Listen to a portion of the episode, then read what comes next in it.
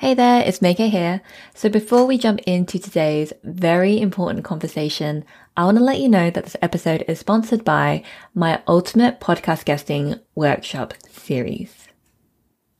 So if you're someone who wants to learn how you can send fewer pitches and yet still manage to guest on more beautifully aligned podcasts to grow your business and build some pretty amazing relationships along the way, this workshop series is for you. This is an on-demand workshop, meaning that so long as it's in existence, you can access it 24/7, 365 days out of the year. Now, at the time of this recording, I want to let you know that there's a very small window of opportunity for you to join as an early bird.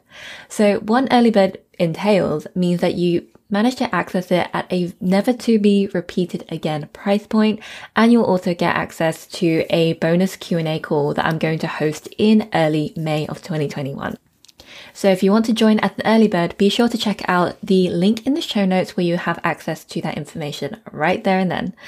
And I want to let you know that the early bird actually finishes on the 1st of May, 9 p.m. British summertime. Okay, so after that early bird period has finished, you can absolutely still access the workshop. It's just going to be a regular bird? Is that what they call it? There's early bird and bird. Yeah, I think it's just bird pricing. Why is it birds? Why not a chameleon? I don't know. Anyway, I am rambling now. So all of that information is going to be in the link in the description box below in the show notes. And I look forward to seeing you over there if podcast guesting is something that you want to really take on for 2021 and beyond. Alrighty, back to the show. Hello, my lovelies. This is Maikee Tsang, your podcast guesting strategist and mentor, cat lover, and the proud host of the Quiet Rebels podcast. This is the place for experts on the rise who are finally ready to stop playing small and to start showing up as the leader they've always been. And contrary to what you might think, you don't have to be the loudest person in the room in order to be heard.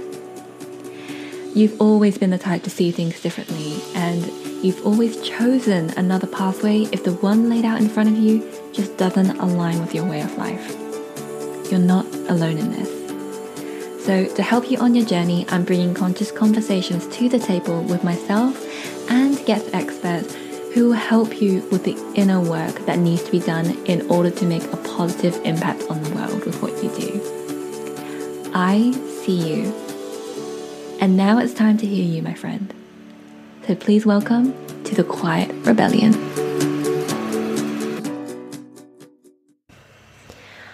Hey there, so I just wanted to jump in very quickly before we start and say, please do take care of yourself if you're choosing to listen to this episode, because as you may be able to tell from the episode title, we are going to be talking about trauma today.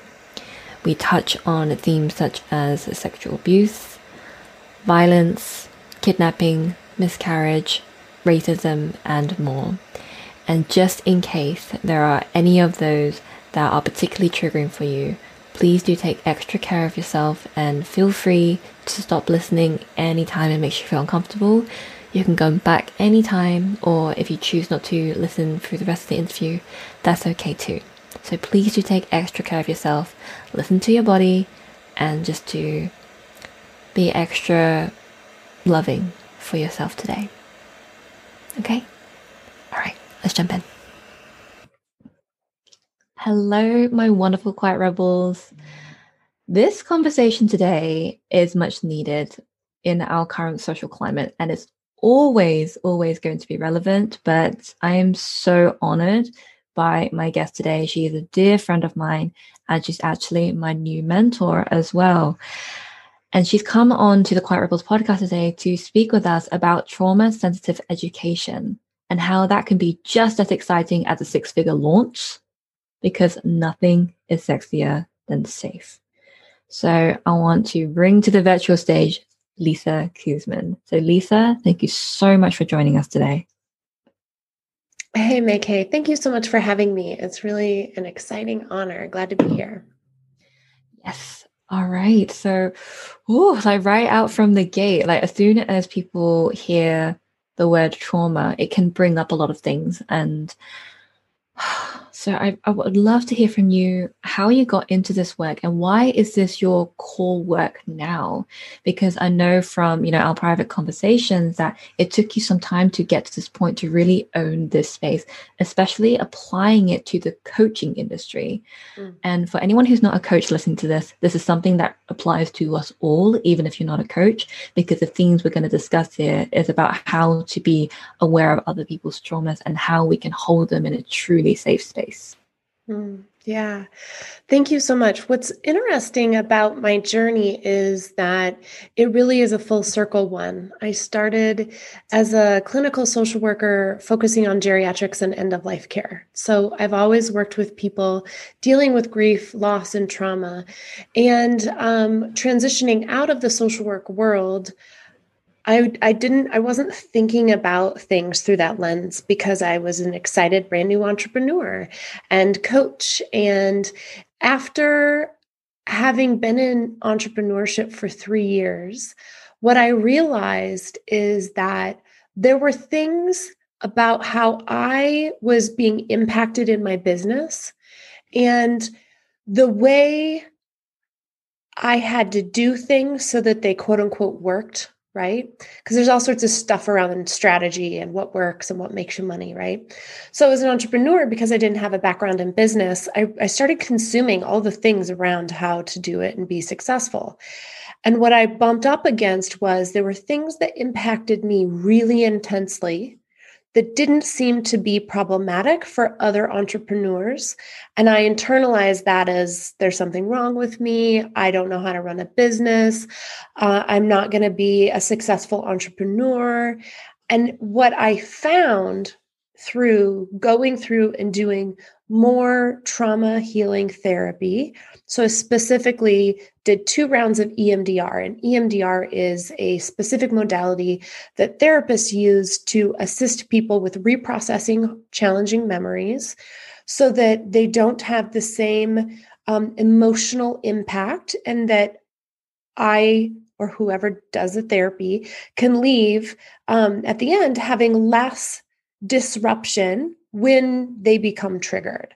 And so this was also the period of time that I learned that I have PTSD, which I didn't realize I had. Working with veterans in the VA system was actually the first time being around guys that had PTSD from their combat, where I started realizing like, that happens to me too, but for entirely different reasons, right? And it wasn't until I made this connection doing therapy and noticing the way that I was talking about certain things in my business, in my therapy sessions, and how it was all connected. And so once I realized that the quote unquote problem for me that I was bumping up against in business had to do with my PTSD response and the high risk threshold of entrepreneurship and the way that stirred stuff up for me, and I started shifting how I was taking care of myself, shifting how I was doing work, shifting how I was identifying what I needed and making requests based on those requirements. Everything in my business changed. And I started realizing that there wasn't anything wrong with me. I just needed an entirely different approach to doing my work in the world because of the fact that I have a significant history of trauma. And then I started noticing this everywhere. It was like I flipped on the lights and all of a sudden everything was illuminated. And women especially have a higher incidence of trauma. I mean, everybody experiences trauma. But a lot of women in business, I realized, maybe having those same blocks as I was and trying to get their message out in the world, like their magic out into the world. And I started thinking, we have to talk about this, and like all the time. So I made a huge pivot because to me, this feels like a great way to honor people and to support them with getting their magic out into the world by shining a light on the unique intersection between trauma history, leadership, and entrepreneurship. Oh, so much. Like that, I don't even have a word. It's just, and thank you for sharing all of that. And, for being very transparent and vulnerable with your own journey, especially as a leader. And there are so many questions I want to that I want to ask you. But I think what's important for us to start with is to understand what trauma actually is, because, you know, I think a lot of people have this idea that trauma needs to reach a certain criteria of distress, you know, or upheaval in order to feel qualified to say that they have trauma. So could you share that the you know, what trauma actually is? Because you said so yourself, like everybody like can experience trauma and probably do, but they probably have dismissed themselves. Like when they see or hear someone else's stories, like, oh, they had it worse than me. Maybe I don't have trauma, but they do. So, you know, just kind of like, can you share, you know, shed some light on that? Because I think that's really important to start with. Yeah. So what's really interesting about trauma is that no two people are going to experience any singular event in the same way. And our experiences over the course of time can build and potentially predispose us to things having an impact in a way that they may not for other people.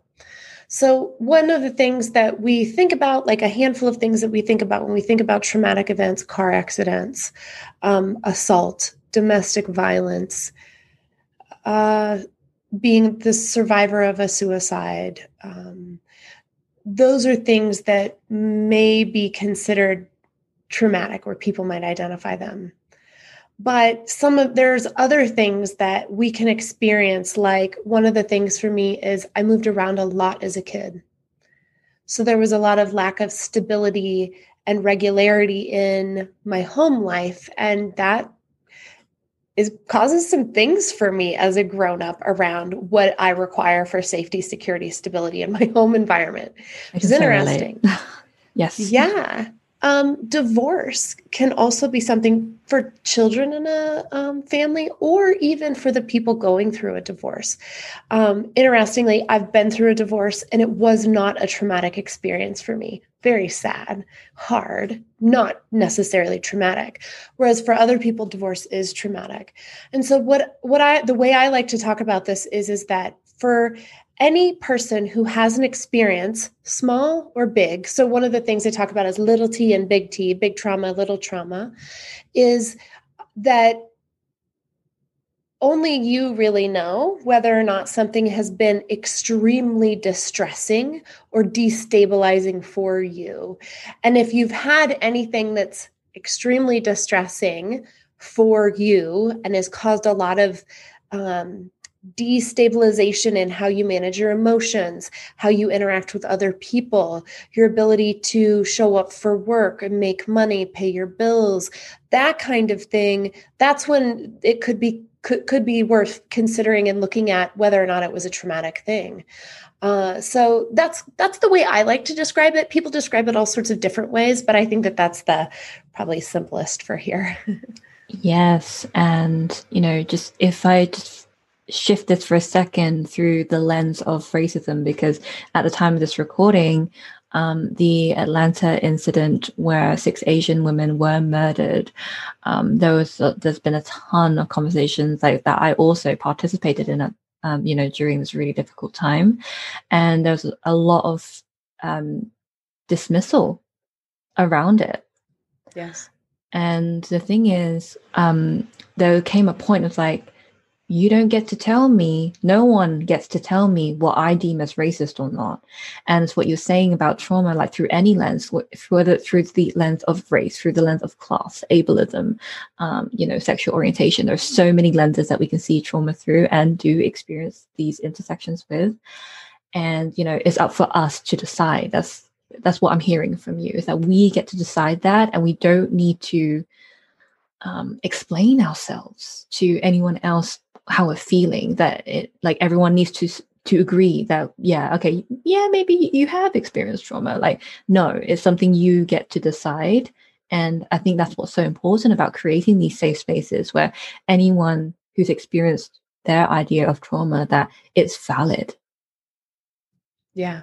It's so incredibly important that people believe what you say is true for you. Right? And we're dismissed a lot.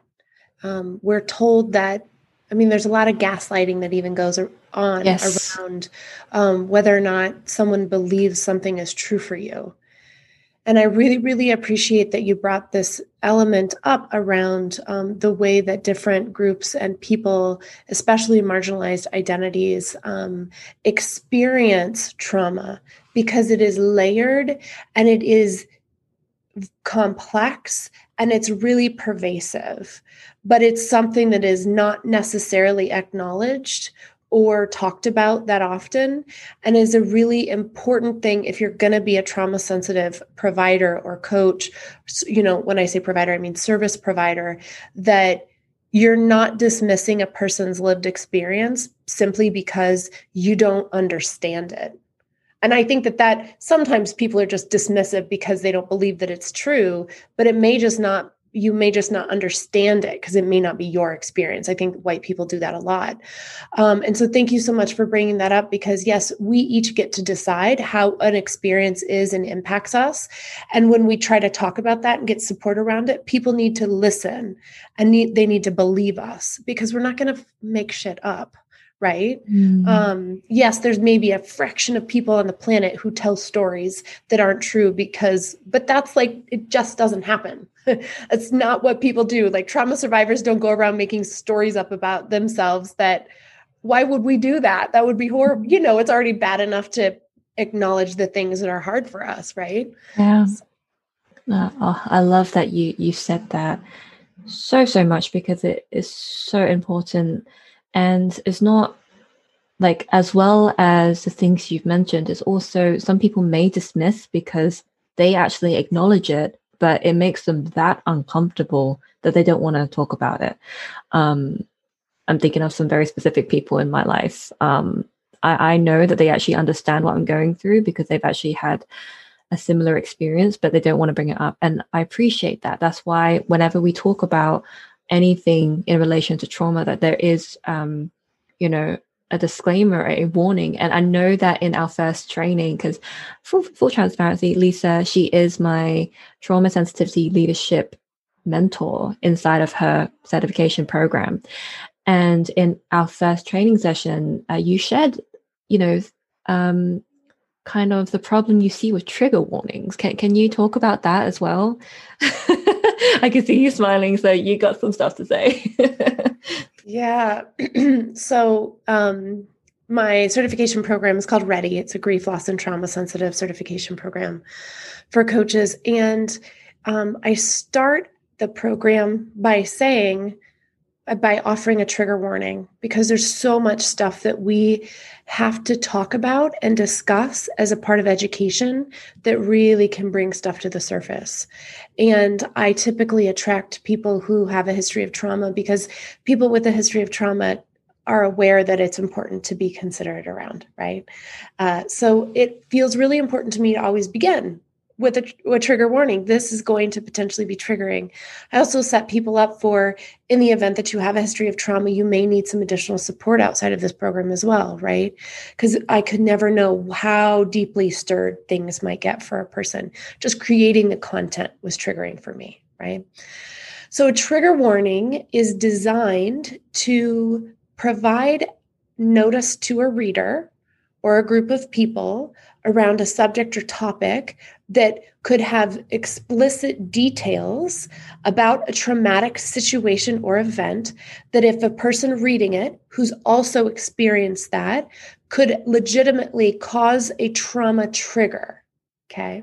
So what happens though, and this happens all the time in the personal development industry, is people will write a Facebook post to try to get engagement.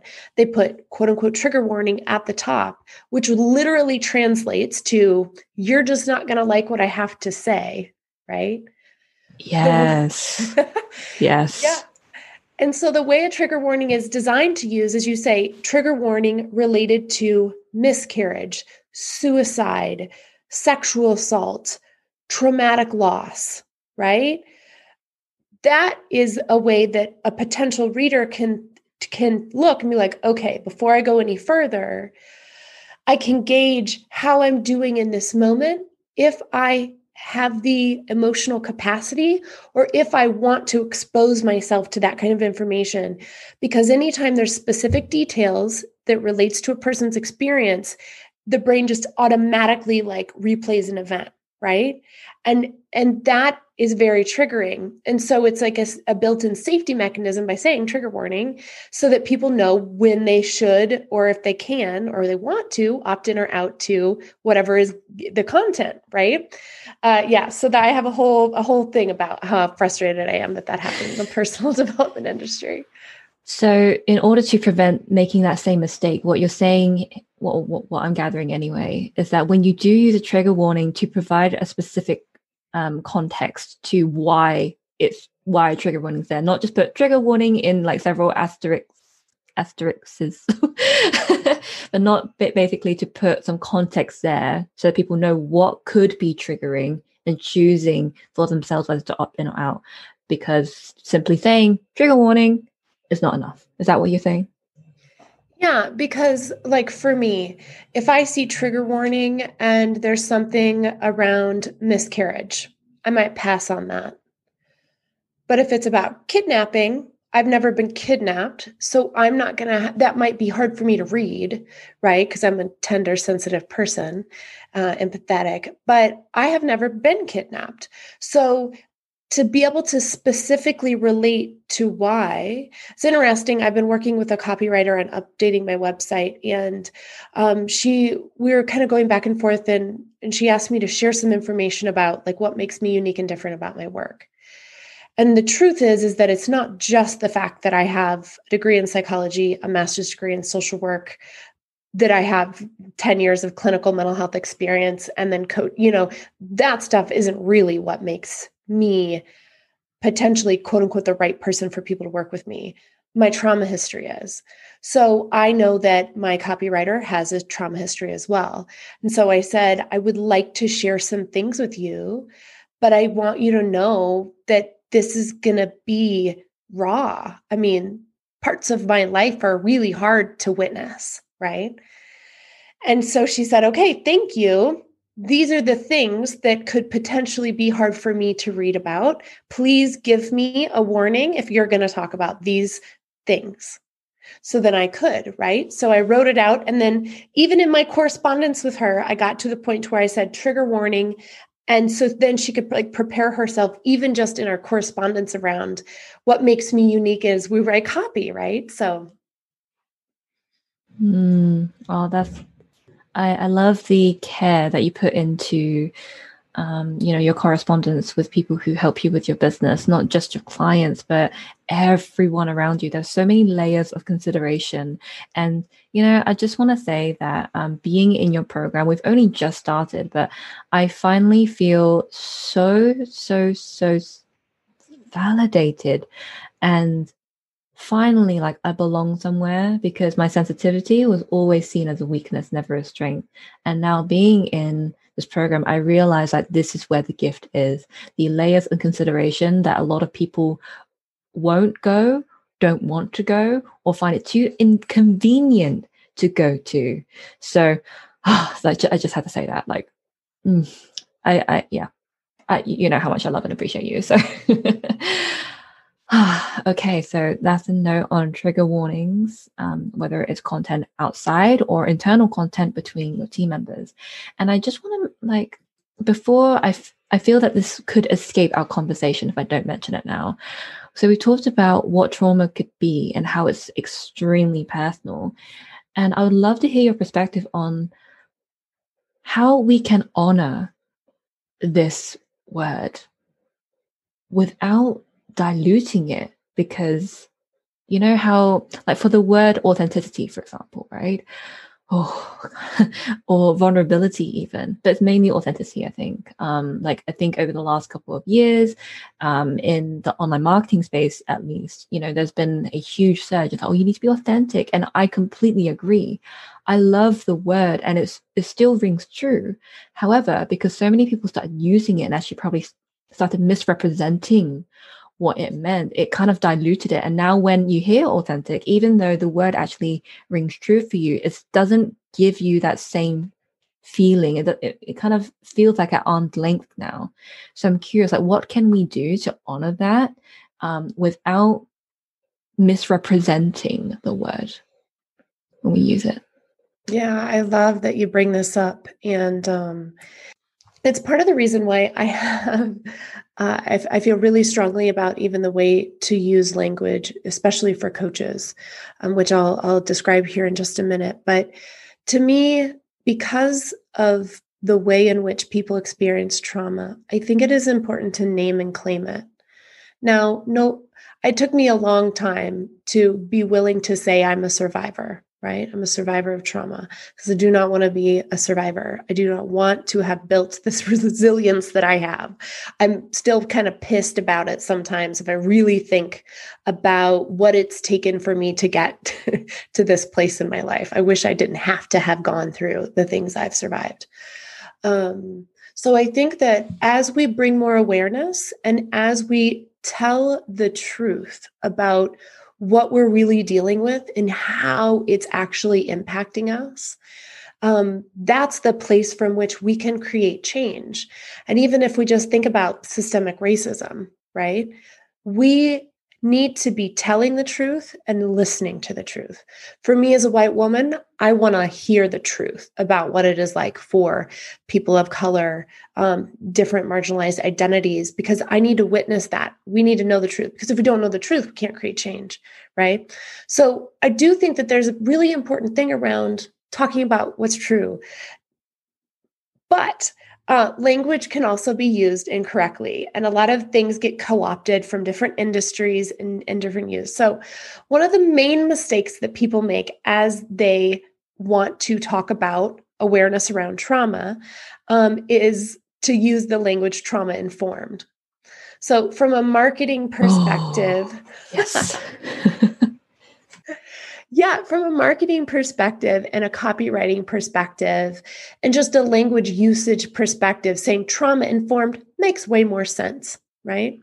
However, historically, the way that that word originated is in the mental health world, where in order to say you're trauma-informed, that means you're a mental health provider who has gone to extra layers of education, training, and credentialing to be able to safely provide healing modalities for people who have a history of trauma, who want to work around healing. So mental health providers, okay?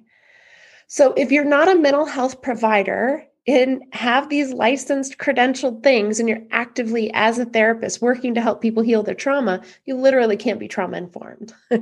You can be trauma-sensitive. Yes. And I'm so glad that you brought this up, because I remember when I was so excited that I signed on to the program, that I started sharing how it's important for us to speak about this. And I got several DMs, on Instagram saying, "Oh, thank you so much for starting to do this work." And I made it very apparent to them. I was like, I'm not the person to heal the trauma. I'm the person to understand how trauma affects each individual who I have the fortune to be able to help. And then they told me some pretty disturbing stories, to be honest, where, trauma seemed to, at one point, it seemed to be a trend, almost like, oh, yes, I'm trauma informed. And then they would tell me about how a copywriter actually felt, oh, my husband is a therapist, so I can be trauma informed, right? Like, I'm informed of how trauma works. I'm informed what trauma could feel like. And again, that's not invalidating that copywriter specific experiences, because that's not what we're here to do, but knowing the important role we play and the distinction we must make in order to honor and accurately represent the difference between trauma-informed and trauma sensitivity. Yeah. It's a really common mistake. The reason why I talk about this so openly is the way that I learned is I got called out. My best friend is a therapist. And when I started talking about bringing attention to trauma within the coaching industry, I was saying trauma informed. And she literally like called me up one day and was like, dude, you're using the language wrong. And I was like, wait, what? No, I actually researched this. Like I Googled a lot of things because I'm teaching this and I didn't get it wrong. And what she helped me see is that when you Google this, every single thing you read out there is written towards mental health providers. So if you're just a consumer Googling the difference between trauma sensitive and trauma informed, because you can actually be a mental health provider or own a business that is trauma sensitive. And the distinction is actually providing services to heal trauma, right? So when I read it, because I have a background in mental health, so I had the bias in my lens because of my background. Mm-hmm. So I automatically was like, oh, of course I'm trauma informed. No, it's not. That's not right. It's trauma sensitive because even though I have a background in mental health, even though I have license and credentials, because I'm doing coaching, mm-hmm. I can't call it anything else other than trauma sensitive, right? Just from an accuracy standpoint. Yes. And the accuracy is so important because a part of me, I'm always looking. So, because, you know, there are certain words that they pique your interest because, you know, I think it's your reticular activation system that you're trained to filter and see specific words. So the words that always come up for me now is visibility, podcast, and trauma. So whenever I see it, like it's like it leaps off of the page. Or like in any podcast interview or a video that I'm listening to, like that's the word that resounds in my ears. And it's so interesting how this all comes to be. And so whenever I see trauma, like my eyes like dart towards it. And if someone is calling themselves trauma informed because, and I think it's important for us to also talk about being aware of how trauma affects you as a trauma survivor. And how that's different from being trauma-informed, because I think the phrase trauma-informed is like, oh, I'm informed of trauma. I'm informed of how trauma affects people because I've been through it. And I think we can also shift and also include the conversation about trauma bonding as well. Oh, okay. We just got deeper yeah. Because, you know. Yeah. Well, I really appreciate you bringing that up because people who have a history of trauma can relate and do have understandings of things, right? We cannot dismiss that. That's really important. It doesn't equal actually having education and training around the way that trauma works for all sorts of different people in all sorts of different situations to legitimately claim trauma sensitivity, right? And that's why I'm such a huge supporter of ongoing education. I mean, I had a master's degree and had worked in mental health for 10 years. And I did not fully understand the way even my own trauma was impacting me as an entrepreneur. Okay. So in our entire like big wide world, because we're very uncomfortable with the topics of grief, loss, and trauma, we're not getting education as a part of any of our regular systems of training, which is why it is important to actually get that additional layer. And right now, being trauma-informed, which of course is the wrong way to use it, trauma sensitivity, it's a buzzword. It's like a sexy new thing for people to say that they know how to do because through COVID and the Black Lives Matter movement and now everything that's been going on since the murders in Atlanta, we're more aware of the way in which trauma is working for people because it's just risen to the surface more, right? Kind of like when you talked about vulnerability and being authentic. Yes, yeah. Thank you. You're right. It was a buzzword. I couldn't pinpoint that, but yes, carry on. Yeah. So being trauma sensitive, trauma informed, that's right now, it's a buzzword. And I think that it's really easy for people to be like, oh, well, I've experienced some really tough stuff. I get it. And they want their clients to know that they relate, right? I think the desire to do that is I can relate to you because of whatever. Yeah. But it definitely is not enough to keep people safe as you work with them. And the reason why I have the shtick around education is if you don't have education around it, you are potentially causing harm, yes, likely accidentally, yeah, because you don't really fully understand the way that it works for all people in all different sorts of situations. Yes, absolutely. Because this is actually the precise reason why I signed up to the certification, because I am very aware that, like, I'm hyper aware of myself, right? My experiences. I've had a lot of coaches, and now I've also hired a therapist as well, just to help me process everything offline. And I really wanted to make sure that everything I do, everything I say, any work I do is not purely a projection of my experiences onto other people, because that, as you said, it's so dangerous and it can cause so much harm. So I think it's important for us to kind of like the way that you're speaking about this, I'm thinking of it in layers. So layer number one is experiencing trauma yourself. And that often sparks hyper-awareness around trauma, how it affects you personally and how it could affect other people. Layer two, trauma sensitivity, where you want to train and learn how trauma impacts others. So you go from your own self-projection and understanding other people's lived experiences and how to hold them in that safe space, but not to heal them, knowing when to refer them to licensed professionals. Then layer three, I feel that it's like trauma-informed, when you are credible and qualified and licensed to be able to provide tools to heal that trauma. And then is there a layer after that? Because I've heard trauma trained as well. So, is there any nuances that we should know about that at all? Oh, boy. Yeah, the language. I mean, I think we could do a couple hours long podcast just around yes, language and use of language. Yeah. So let's just stick with the three. Mm-hmm. And I really love the way that you outlined that. One of the things that I do want to add here, though, is that healing can occur for people outside of therapy. So therapy isn't the only place that a person can process their trauma, heal, and overcome.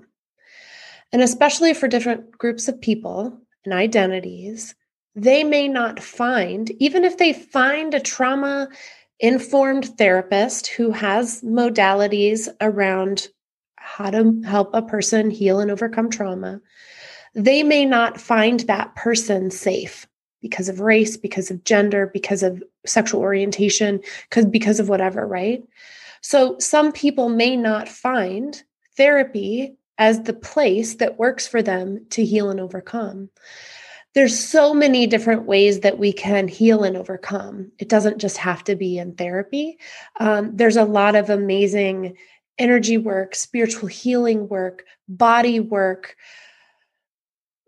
And we've lost a lot of ancient traditions around healing as well. So I'll just kind of like put that out there, because I feel like it would be quite a white patriarchal thing to say the only place that you can heal and overcome is in therapy, because that's just not true.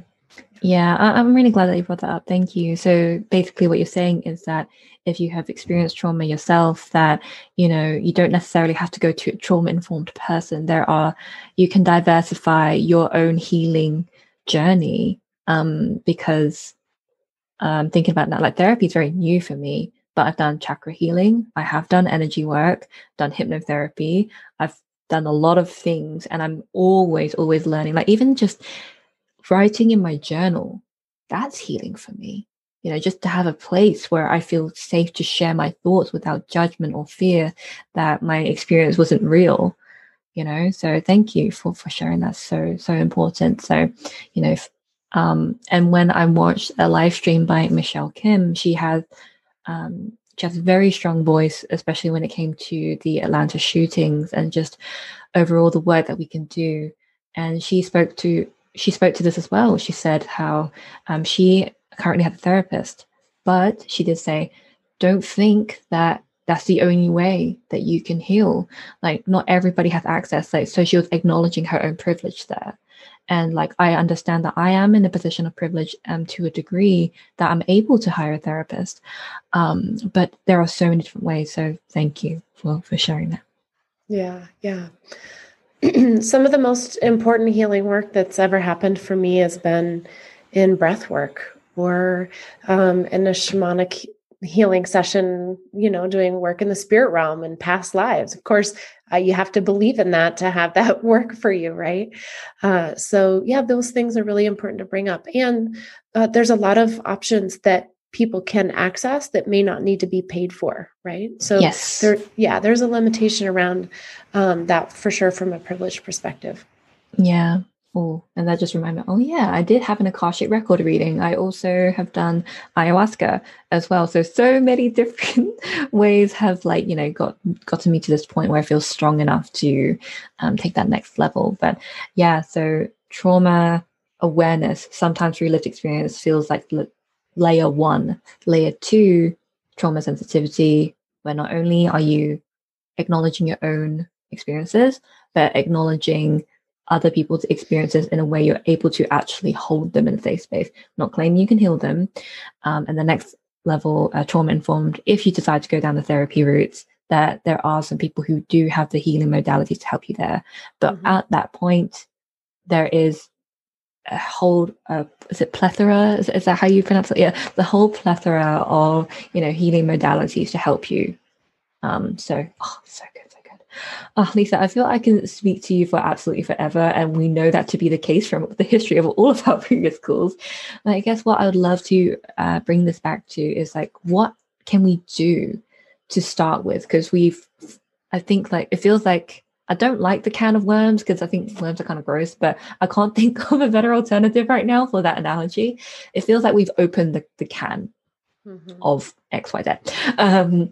So where can we start? Because it's everything's up in the air. What can we do to ground ourselves right now in our actions moving forward? Quick clarifying question. When you say for us right now, tell me a little bit more about what you mean. Do you mean as a coach, as a listener? Will you be a little bit more specific? Yes, of course. So when I say us right now, because I know not everybody is a coach, I believe that, well, of course, they're all human beings who's listening right now, and they're all business owners to a degree. So a lot of them are service providers and course creators and digital product sellers. They're online business owners. So I guess what can we do as a collective to ensure that we do our part in honoring ourselves, but also what to look for, out in the space, and knowing what to course correct, even if they don't publicly call it out, but to know for themselves that, oh, that wasn't quite right. What can we do there? Because I don't think we're all in a position quite yet, to be able to host these conversations, but what can they do for themselves to safeguard themselves from misrepresented information? I think that's what I'm asking. Yes. Okay. Yeah. So I think that the first thing is, understanding what it even means to be trauma sensitive and trauma informed. I think just listening along and starting to get into the nitty gritty around some of the things we've talked about, right? Ultimately, being aware of these things and doing due diligence around getting some additional information as it's appropriate for your industry is going to be really helpful. And the reason why it's going to be helpful is it's going to help keep you safe and your clients safe. And I like to make this distinction because so many people who run businesses, if we just look at statistics alone, 70% of people experience traumatic events. I believe it's everyone, right? Whether or not we realize it is or not, I believe that it is. So we'll, at baseline, let's say 70% of people. So out of every 10 business owners, 7 of us are going to have a history of trauma, which means we could be impacted by the way that our work is going, what we're bumping up against as we expand and grow. We could be triggered and not realize we're being triggered. So the first piece around why trauma sensitivity is even important and adding some education and awareness around this is going to help keep you safe. It's going to help you manage yourself yourself better. That immediately is going to make you a better business owner and a better leader. So then secondly, keeping your clients safe, right? And I like to say as it's appropriate for your industry, because somebody who is a course creator is going to attend to things around trauma sensitivity different than, say, someone like me who specifically works with female business owners who have a history of trauma to move them through in a safe way so that they can continue to grow their businesses, right? That would be a whole other level for other people like me. So discipline specific is important as well. Yes. And I feel that, okay, that blends like perfectly into my next couple of questions as we start to wrap up. And I feel like I'm pretty sure there will be a part 2 to this conversation and part 3 and part 4 because this is never going to stop being important. And I understand that I'm saying it's important because I recently acknowledged, I think especially as I've gotten closer to you, you know, in our friendship as well, that I see visibility through the lens of trauma. You know, why some people even with the step-by-step strategy, they're still not implementing it. And, you know, commonly they would be told, oh, it's just your imposter complex. Oh, it's just because you're not taking action. I'm like, no, I think there's something more there. And some people can absolutely run with the strategy and do it and get results. Fantastic. But there's a whole other group of people who probably feel like they need to still be underground because they don't feel safe to surface yet. And I just want to really acknowledge you and the work that you're doing. And yeah, so, and we didn't mention this at the beginning, but I do want to highlight the fact that your trauma sensitivity leadership training for your Ready program, it is, what would you say, approved or certified? It is basically the International Coaching Federation has approved of this as continuing education for coaches. Mm-hmm. So I feel that really needs to be highlighted as well. So like, yes, you have your experience, but you've also had it approved from, you know, a governing body in a way. And so much of the coaching industry is unregulated. And this is the closest that we have right now to have some regulation. So I just really want to highlight that about you too. Thank you. Thank you so much. In addition to that, and I'll say this just because I feel like it's important, I also ran my curriculum by a therapist who does has done trauma therapy for 25 years to review my curriculum. And then I also hired a DEI expert to assist me in creating the curriculum because I wanted to make sure that I was really considering all of those lenses because I even created it through a trauma sensitivity place, right? Mm-hmm. So I love that. Yeah, it can get really nuanced in there around how all the different ways in which you can be sensitive. And one thing I keep thinking of that I really want to make sure to say is that part of the reason why I'm so passionate about this is that I think a lot of trauma survivors are attracted to entrepreneurship because it allows us freedom, allows us to create safety. Yeah. But if we're not realizing the way trauma is working for us, it could impact our ability to get our magic out into the world. And I believe that trauma survivors have really unique solutions to quote unquote problems that are happening. And that's why I want to talk about this pretty much everywhere I go, is because we have such amazing lens that we see things through, and we provide a lot of amazing solutions. And I just don't want that to be blocked. Yeah, I feel that I was literally thinking about that today. And that's, again, a whole other conversation.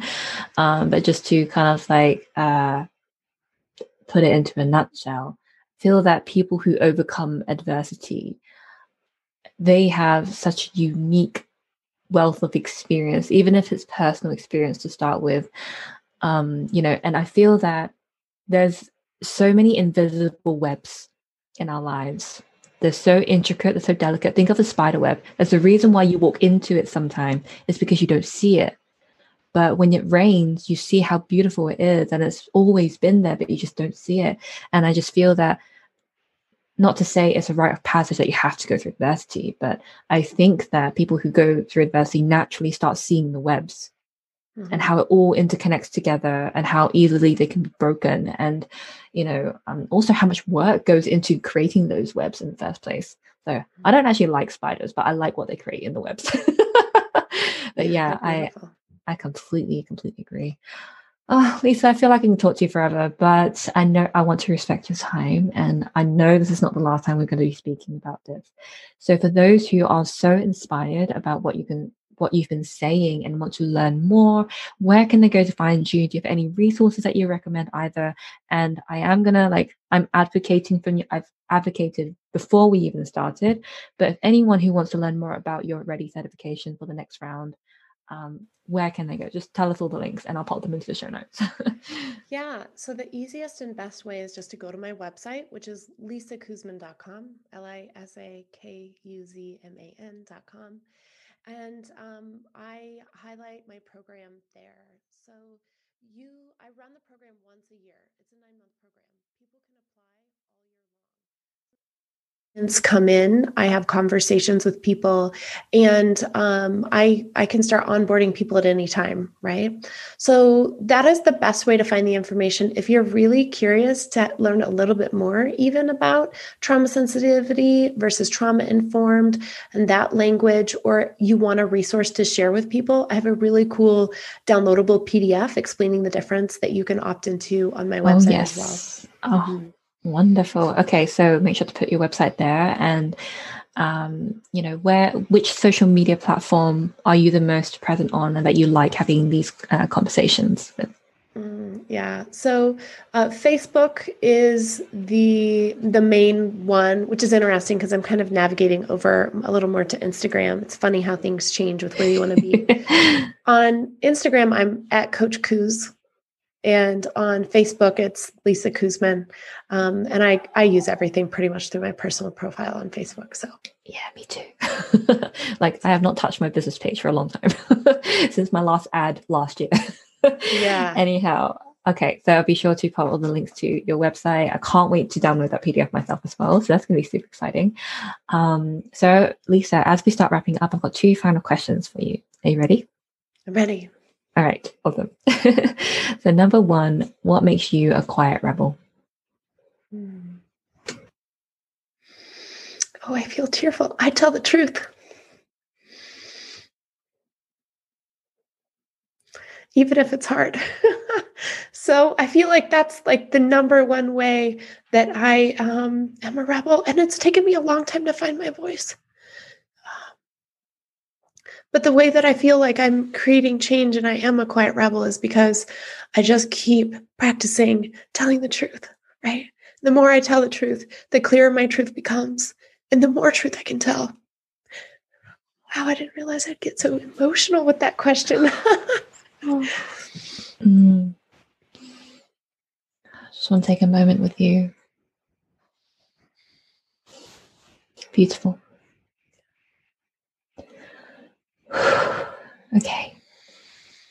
And my final question for you, it's a little fun question I adore asking every single guest.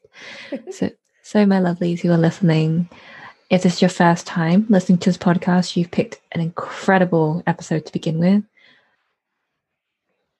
This is what we do. And if you're a frequent listener, you know what's going to happen next. So when you hear the sound, it means it is time for a fact of the day. So Lisa, you're in our, I don't like hot seat, what, warm chair, you're in the safe spotlight today. And I'd love to ask you, what is one weird fact or a fun story about you that no one else knows on the internet? Okay. So I love Jimmy John's, which is a sandwich place here in the US. I'm not sure if they're in the UK or not. But my favorite place to eat Jimmy John's, my sandwich, is in my car by myself while I listen to an audiobook, preferably sitting in a park. So, okay, I have to know what makes this particular, because I don't think we have that brand in the UK. So what is it about this particular sandwich? I need to know, and I'm hungry. Like, so that's why I'm asking. I want the visual. I want to live vicariously through you eating this. So what's so wonderful about the sandwich? I just think it's good. What I really love is they make them fast. So that their slogan is the freaky fast. So it's not so much about the sandwich, but it has more to do with, so I developed this when I was a social worker at the VA hospital. I would have to get into my government car and drive out to the veterans' homes.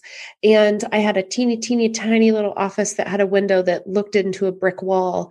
And it was so small that I could put my hands on both sides of the walls. Like, it was a tiny room. And I found that if I got in my government car and I got my sandwich, which was super fast, I could enjoy my lunch break with the windows down and the fresh air. So it really has more to do with just the honoring of eating a meal that's really tasty, taking the time in a busy schedule, enjoying the fresh air.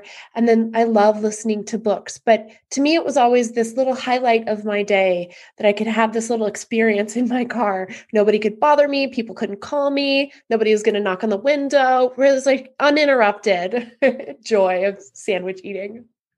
Oh, I love that. And I had my favorite Subway sandwich. Like, I'm a classic meatball marinara girl, and it was just so good because actually, I have the you repeat that. I have actual meatballs because there's also a plant version of it now, right? Losing my words. And one time when I ordered a sandwich, it was the plant version, and I was like, where's my meat? And then last week, after probably about a month after having the meatless meatball marinara, I had the full-on beef version, and I was like, oh, my soul is complete. So I can appreciate the ritual that was for you, because when you described it, I just envisioned it myself, that it's such a really nice place to be, just to enjoy and be present with yourself and on your own terms, like in the park, in your car, with the wind blowing through, with a delicious meal. So, oh, I love that. Thank you so much for sharing. Yeah. I think we're all going to have sandwiches after this podcast episode. So, Lisa, as you know, I love and appreciate you so much. Thank you so much for being my friend, for being my mentor, and being my guest today. And I'm so honored to be learning from you. And I think I can speak for my listeners right now that if they're at this point in the interview that, wow, like this is serious stuff that we can work through together, not alone. And I can't wait for them to connect with you. So I'll pop all the links to your website, to your Facebook, to your Instagram, so they can connect with you and potentially work with you. So thank you so much. Thank you. It's a true joy and an absolute privilege and honor for me as well to be your friend, your mentor, and to be your guest on the show. And so, my lovely, there we have it. So everything that we mentioned in today's interview will be popped into the show notes, so be sure to head for that link. And if you haven't done so already, I would so love it if you could subscribe to this podcast, because that way you don't miss a single episode and another conscious conversation. And of course, if you feel cool to, I would so appreciate it if you could leave a rating and review, because that really helps other Quiet Ripples find us. Oh my goodness. Okay, another great episode. And so I will be back, same place, same time next week for another episode of the Quiet Ripples podcast. So until then, my lovely, do take care and bye for now.